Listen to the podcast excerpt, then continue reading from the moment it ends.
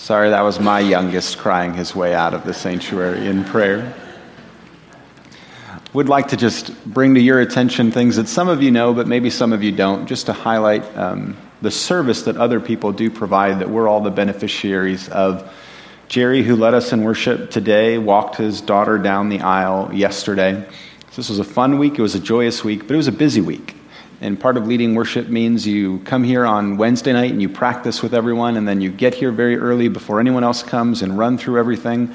And so, for Jerry and Brooke, for whom this was a very, very busy week, um, their willingness to do that, to be here on Wednesday and to make sacrifices of their own time, and then to come back after they were dancing the night away last night and to still have some energy uh, for this morning. So, uh, to both of you and to others, yeah, you have the blessing to take a nap for the next 30 minutes while I'm preaching won't bug me at all. My son didn't even last two seconds in the sanctuary. So, yeah, it won't bug me at all. And we're benefited also um, in beautiful ways. Brother David Francis brings these flowers from his own garden every single Sunday that he comes to church with us. Just from the bounty of his land, he brings it, and uh, almost no one knows, but it's just one of those faithful aspects of service that gives us a visual, reminding us of the goodness of God's creation, the beauty of the earth, the variety of God's abilities in the colors and the textures uh, that He places into this world. Also, before most of us are here, there's a team of people that are praying at 8:30 in the morning uh, while we're still getting ready. Uh, for me, I had to get ready in the dark today. There wasn't any power in my house, so have to have a strategy. And so you start with which shirt doesn't need ironing, and then you, you build an outfit from there. But other people praying for, for all of us as we come and praying for the needs that exist and, and stuff that, again, you, you won't always see or notice who is doing what, but there's always much more being done uh, than we could, even if we tried to list out in full, that we could re- recount. So, to, to everyone that I did mention, just thank you very much for what you do and the ways you support all of us and encourage us in the worship of God and point us to Him uh, because He is good. He is worthy of all that. It's a joy to serve Him and, and to talk about Him and to tell about Him and to pray to Him and to sing to Him. So thank you very, very much. At this time, we're going to open the Bible to the book of Genesis, chapter 30. We're continuing in a series through the life of Jacob. And one of the beautiful things about the Bible is just the variety that it has of genres and types of literature within it. And so sometimes we're reading amazing poetry, sometimes we're, we're reading epic stories, sometimes we're getting pretty nuanced uh, legal commands that are made. And so part of reading it well is to try to understand what type of literature that we're reading. And today's chapter, though, if we were to put it in today's vernacular, uh, it, it feels like we're reading out of the tabloids. Um, this is TMZ in ancient Israel, uh, just to be totally honest with you. you know, part of me was just thinking it through and saying, I should just probably skip like good whole parts of this. And then I thought, no, it's, it's in there for a reason. And as we've been saying all along, one of the ways in which Scripture reveals its truthfulness to us is precisely because it doesn't skip some of the details that don't make the very people involved look really good. It doesn't hide those things. An editor at a later point in time doesn't say, we can't let people know this. I mean, what are they going to think if they hear this?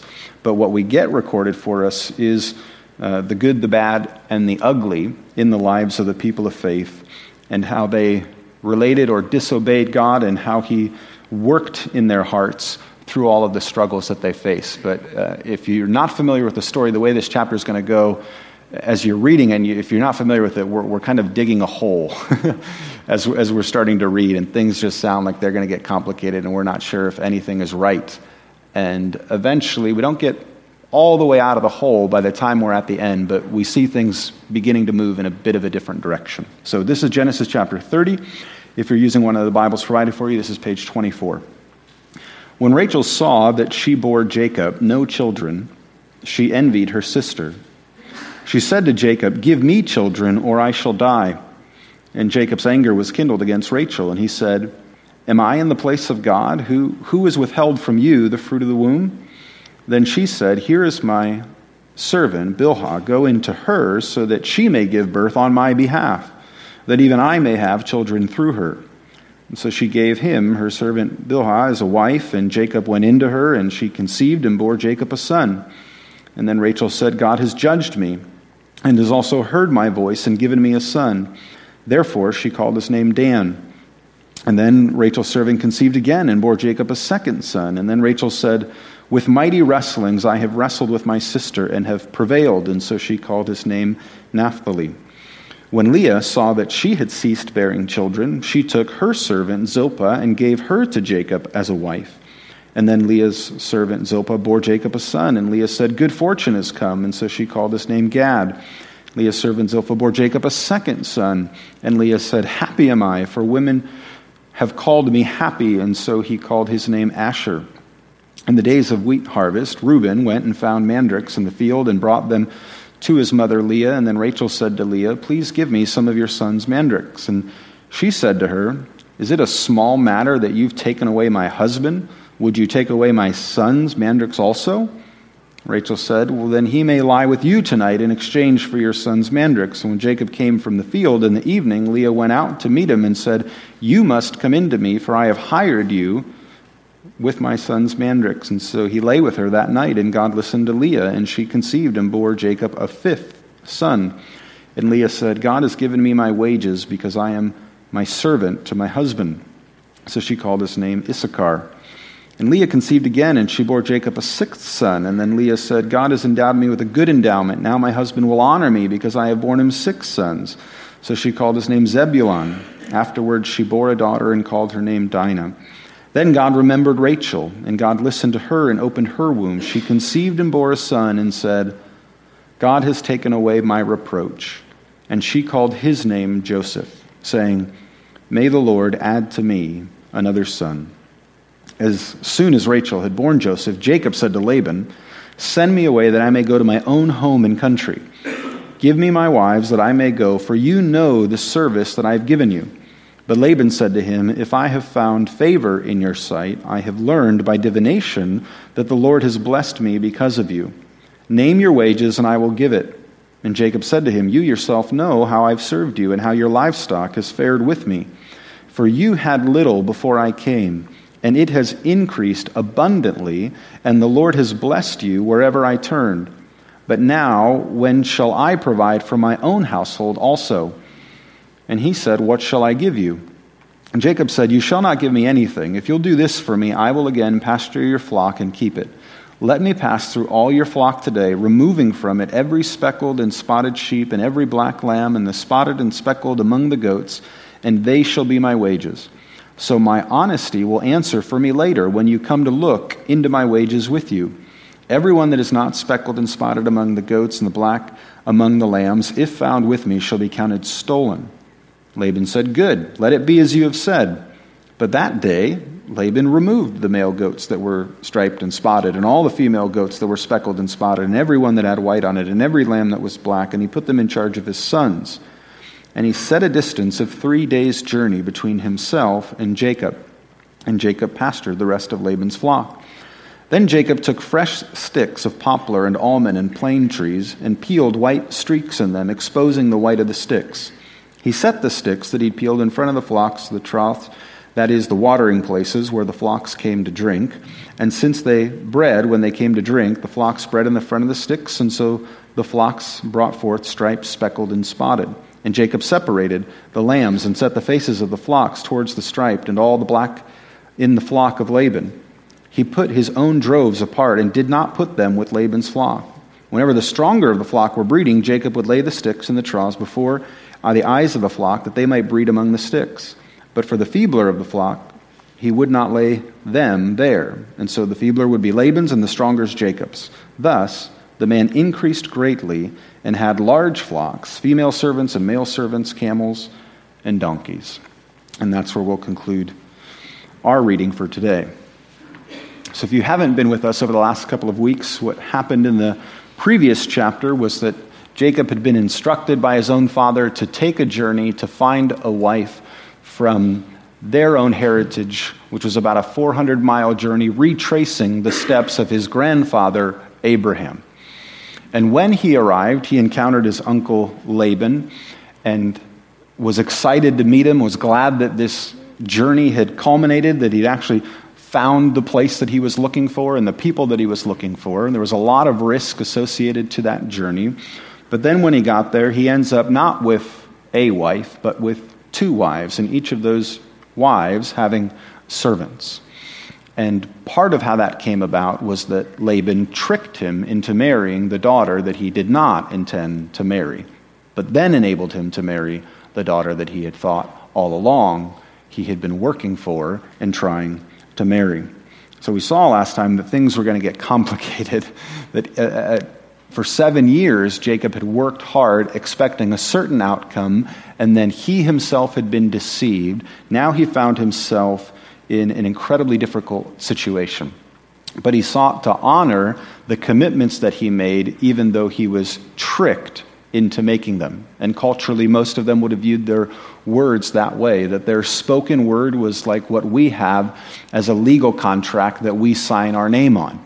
If you or I put our name uh, on a piece of paper and we ink it with our names, uh, we're bound by that contract. Now, we do that because people less and less do what they say.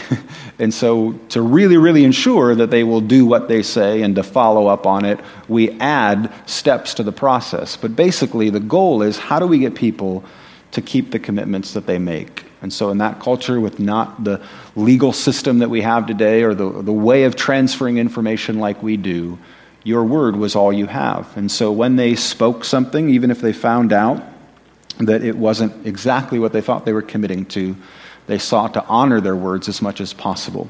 And so, Jacob is in a very complicated situation now with two wives who each have a servant. And there is uh, just this foreshadowing as we're reading it that things are going to get worse before they get better. And sure enough, that's what happens at the beginning of our chapter. Things go from bad to worse. For Leah, uh, the older sister who had married Jacob first, um, right in the end of the last chapter, she had four children. And when we come to now chapter 30, Rachel sees that and she envies that. Rachel was the one who was desired by Jacob. So, up until this point, we kind of view her as being in the, the favorable situation, and Leah is the one who was vulnerable. But now, uh, the, at least in a, in a very tangible way, it seems like the tables have turned. She feels like she's getting the short end of the stick. She's not able to have children, and so she becomes envious. And with that envy, asks out in anger, Give me children, or I shall die. And that makes Jacob angry against her and to say, well, I'm not God. Why, why are you laying this burden on me as if somehow this is a situation that I can control? But surely here they are, and in a place that they did not expect to be in all those years that Jacob was working as hard as he could to earn the reputation of his father in law and to be able to have the opportunity one day to marry who, in his eyes, was the girl of his dreams. I mean, it describes it in the last chapter that those seven years of working were like just a few days because of how much he loved her. And that's true. But it's also true now that they're in a very different situation in marriage. And what they desire to have, they can't have. And they're taking their frustrations out on each other. And that's unfortunately often what we do. If you've heard the phrase, hurt people, hurt people. When we are hurt by someone, we often take out that hurt on other people. Our envy, our bitterness, our jealousy can often express itself and redirect itself in anger towards other people. And so this situation goes from bad to worse as then for Rachel, uh, she sort of takes the initiative. She's a strong woman. We saw that in the last chapter. She was a shepherdess. She's a hardworking woman, wasn't waiting around for a husband to rescue her uh, while she was single, applied herself uh, in, a, in a man's society and did a man's job and worked as hard as she could and was good at what she had done. And here in this situation, she reacts by taking the situation in her own hands and saying, So if I'm not getting what I want, here, let me give you my servant. And then if my servant bears children, it's as if those children are from me. And so she does that, but then what that leads to is Leah doing the exact same thing with her servant, and it just gets complicated. and we have a lot of kids who we have no confidence that the future is going to be great in terms of how they interact with each other. And Jacob in this situation almost comes across as totally passive. And like, Jacob, where are you? where are the conversations that are being had in this situation? But he seems to go along with it. So much so that the stark language that Leah uses when she makes this negotiation because of uh, Reuben is that she then comes to Jacob and she says, I have hired you. Like, I paid to be with you tonight. Well, that's the, the language of prostitution, but you're talking to your spouse. That, that's not an indication of a healthy dynamics at all in this family. But that's how the, the bitterness and the jealousy and the rivalry has escalated to the point that she, she acknowledges she basically doesn't get to see her husband ever, and so she has to negotiate something to be able to spend time with him. But Rachel does negotiate it, allows for it to happen, and then we get to see the beginning of things changing. Uh, in part. It doesn't change drastically or dramatically, but there's the beginning of a turn. But things do go from bad to worse. So, whenever in our minds we're stuck in a situation and we think, it can't get any worse than this, that's just one of those phrases you don't want to say out loud. because, unfortunately, sadly, many times things can get worse. Um, there are so many hidden things that we don't realize, ways in which we've been protected or insulated by God, that because we didn't see what He did, we don't realize even how much worse things could be. But this situation is beginning to re- reveal itself that wherever they were at the end of chapter 29 and what we thought maybe was just foreshadowing has, has now uh, fully blossomed. And there's going to be conflict in the home. There's conflict between them as sisters. And we are left to wonder what, could, what good could possibly come from this situation? Like, what is God going to do here and now? One of the first hurdles to climb in a situation like this is to simply believe that repentance is possible. When things do go from bad to worse, and you feel like you're just stuck, and you don't have a lot of good options before you, one of the things in your own heart and your own mind that you then wrestle with is the idea of it ever being possible for things to change. You can look back and see how this has gone wrong, and this has gone wrong, and this has gone wrong, and you just feel stuck. And that if someone comes to you and says, Okay, I know that's horrible, but do you believe things can change? If you don't believe things can change, then the hole just keeps getting bigger and bigger. But if in all of the mistakes and all of the mess and all of the complications, there is some way in which you believe it is possible to repent, which repentance, the idea is to turn and head the other direction. That it doesn't have to keep going down. We don't have to keep digging the hole deeper and deeper. There is some way for us to say, this doesn't seem to be working for anyone. Things don't seem to be getting better. Can we? Is it possible to repent? So, as I was driving in, I was reminded of a song and thinking of this situation that's maybe not the best theological song, it's just a country song. But the refrain of the chorus is when you're going through hell, keep on going. Don't slow down. If you're scared, don't show it. You might get out before the devil even knows you're there. And for me, it's a, an encouraging song to say if you think you're in a really, really bad situation and you feel like you're going through hell on earth, acknowledge it, but then don't stop. Keep going. When you see how messed up it is, when you see how complicated it is, allow that to get you to respond in such a way to say, I don't want to do this anymore. I, I don't want to think that if I just keep doing more of it, it's somehow going to get better. Like, no, that's, that's not going to be the equation for where we get out of this situation. But here, for multiple people, we see repentance begin to take shape in their part. And so to get there, though, is on their, that, that they have to cross that hurdle of believing repentance is possible. This is a horrible situation they're in, but it doesn't have to end here. We don't have to stay here. It doesn't have to be stuck here. This does not have to be the end of the story. And so repentance is possible, but then what we see is repentance is personal. In other words, repentance looks different for people involved. In this chapter, we kind of zoom in on Rachel and then Jacob. But for Rachel, repentance for her is to stop trying to control everything. She's angry, she's frustrated with what's going on. And so her response that kind of kicks off this chapter is to take things into her own hands and say, Here's my servant. And that starts a chain of events where, in her attempt to control the situation, things go from bad to worse. And so things begin to change for her when she stops trying to control the situation. So that when Leah comes and says, Well, will you negotiate this with me?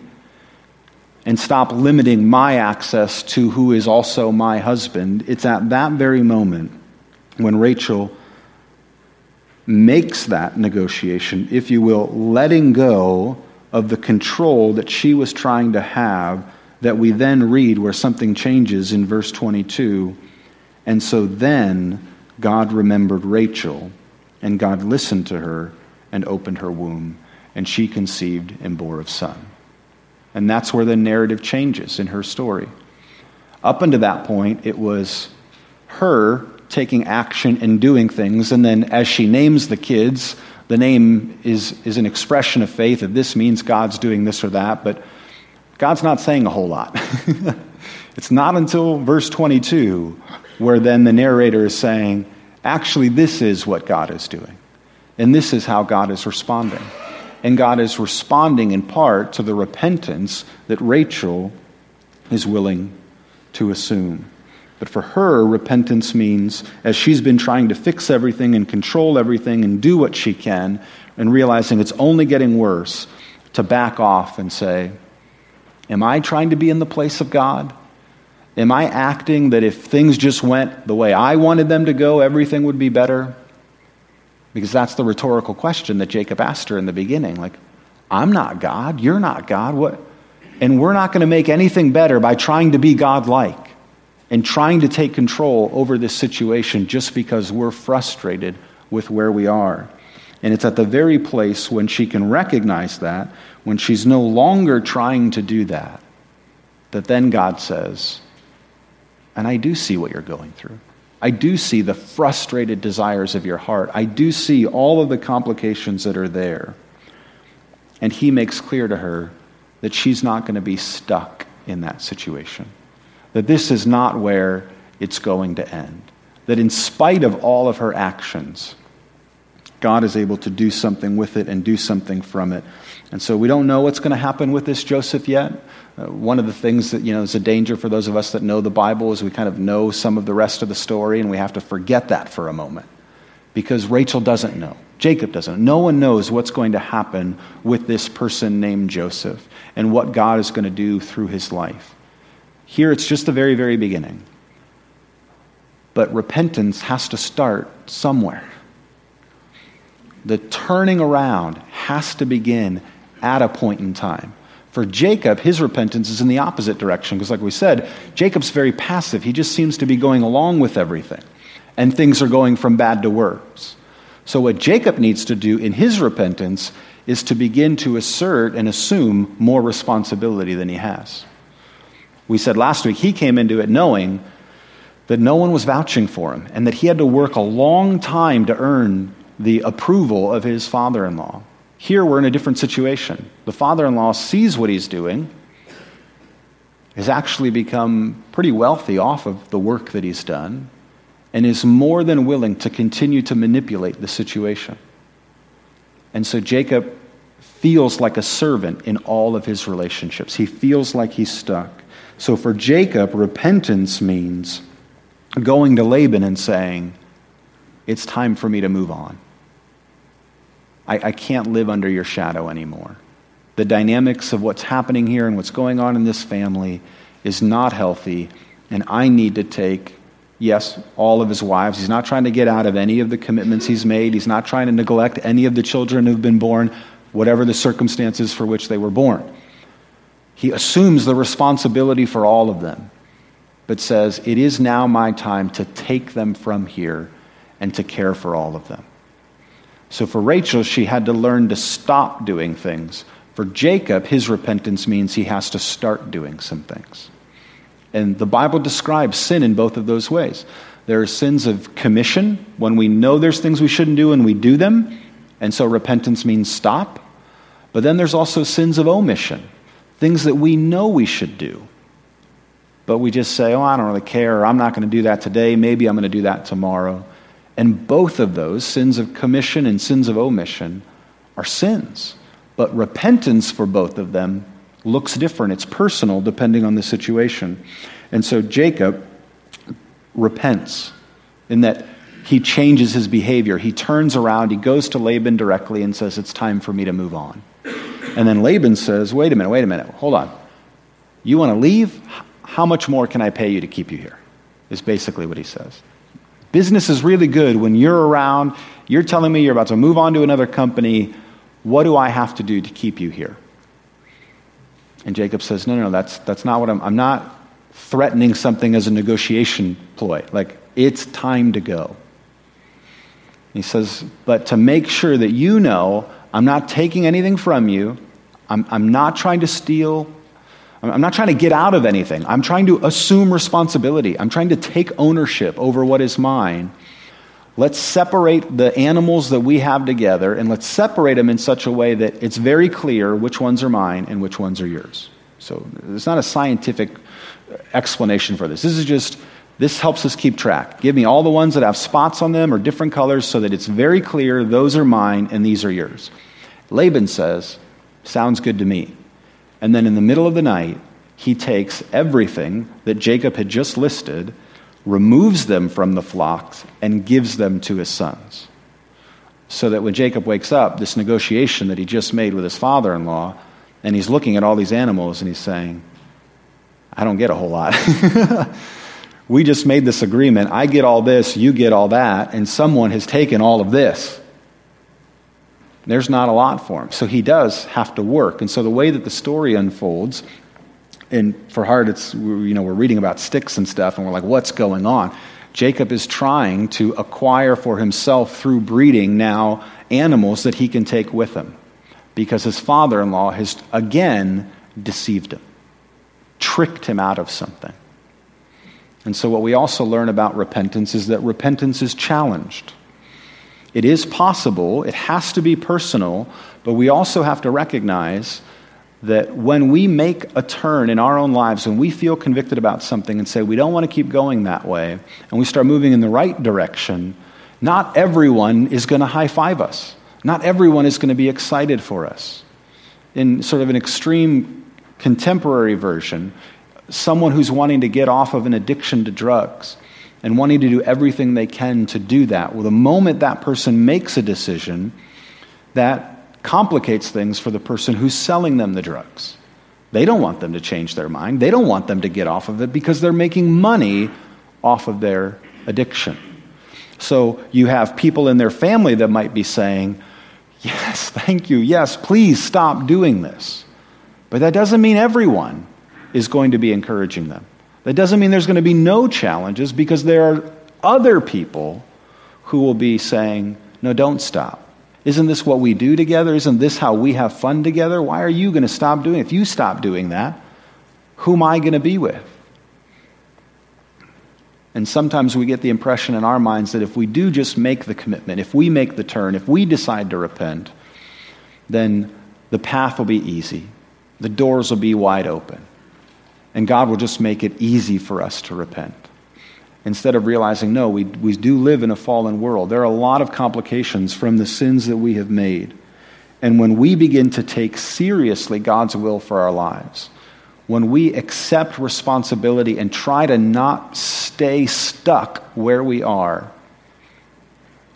we become targets for the enemy. We have other people that will try to shoot us down and say, You can't change. You told me you were going to try. You, you can't change. I've seen you do that. No, it's not possible. You can't be different. You'll always be this way. And an act of faith is to continue in our repentance in spite of those challenges. and say, no, we still believe it's possible. It is something that we have to do, and it has to be a commitment that we make personally because it will be challenged by other people.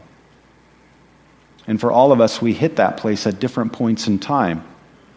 This situation had to go from bad to worse. There had to be a, a rock bottom for Rachel and a rock bottom for Jacob to get them to see they don't want to live this way anymore.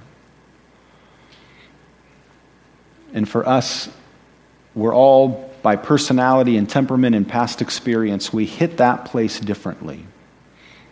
But repentance is the basic message of the scripture that every one of us has to repent in order to come to Christ. That was the message of John the Baptist to prepare everyone for the coming of Jesus, to tell everyone before he comes what we need to do to experience what he's going to do for us is we need to own our sin. We need to acknowledge it. We need to admit that it really exists instead of what we would do is delete everything out or put black marker over it so nobody could read the details over what we've done and the mistakes we've made. And that's so often our temptation for how to deal with our own sin to ignore it, to cover it up, to hope that no one ever finds out. But what we have is this amazing scriptural example of painfully recording the sin, but as a way to acknowledge that the only way forward is in being completely honest with who we are, with what our struggles are, with what the challenges are. And to believe in that, however, that repentance is possible. Now, by the time we get to the end of the chapter, not everything has changed and not everything is redeemed. There's many more chapters to go in Genesis. But it has to start somewhere. The turning around, the stopping, has to start somewhere. And you might be at that place right now where you're not sure what it all means. You're not necessarily sure how yet to get out of the hole, but you do realize you're in a hole and you want to stop digging. And you need a place, a time and a place in your own mind and in your own heart that you can look to and say, I am deciding to not stay stuck I want to acknowledge that this is a mess. And that can be this morning. That can be right now. That can be this afternoon when you're out on a walk. That could be tomorrow when you're on your way to work. It can be whenever you feel convicted by the Spirit. But the question is in that moment, will you stop? Will you turn? Will you choose to start somewhere, to start now, knowing that there's going to be challenges along the way, but knowing that even those challenges aren't going to be as bad as going deeper in the challenges that your sin will build for you? Let's pray. Heavenly Father, we come to you. And we thank you for the, the honesty of your word, for the struggles that we can read in other people's lives. And we pray that you would rescue us from a, a judgmentalism whenever we look at someone else's life. Sometimes it's easiest for us to see the faults in other people and not as easy to see our own struggles and our own sins and our own faults.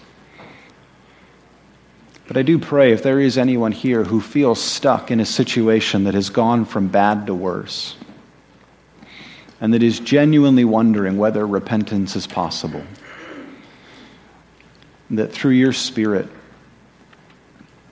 through your word, you would help their eyes to be lifted up, for their hearts to be strengthened, that they would be able to confess that they don't have to stay in the situation that they're in. That you do provide a way of escape, a way of change, a new future because of your great love for us.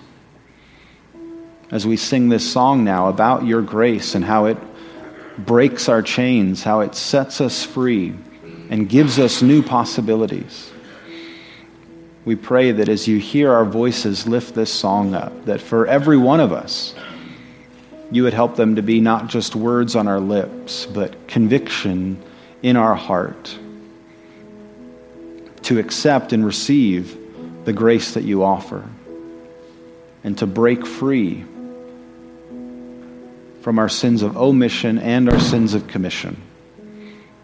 It's in your name we pray. Amen.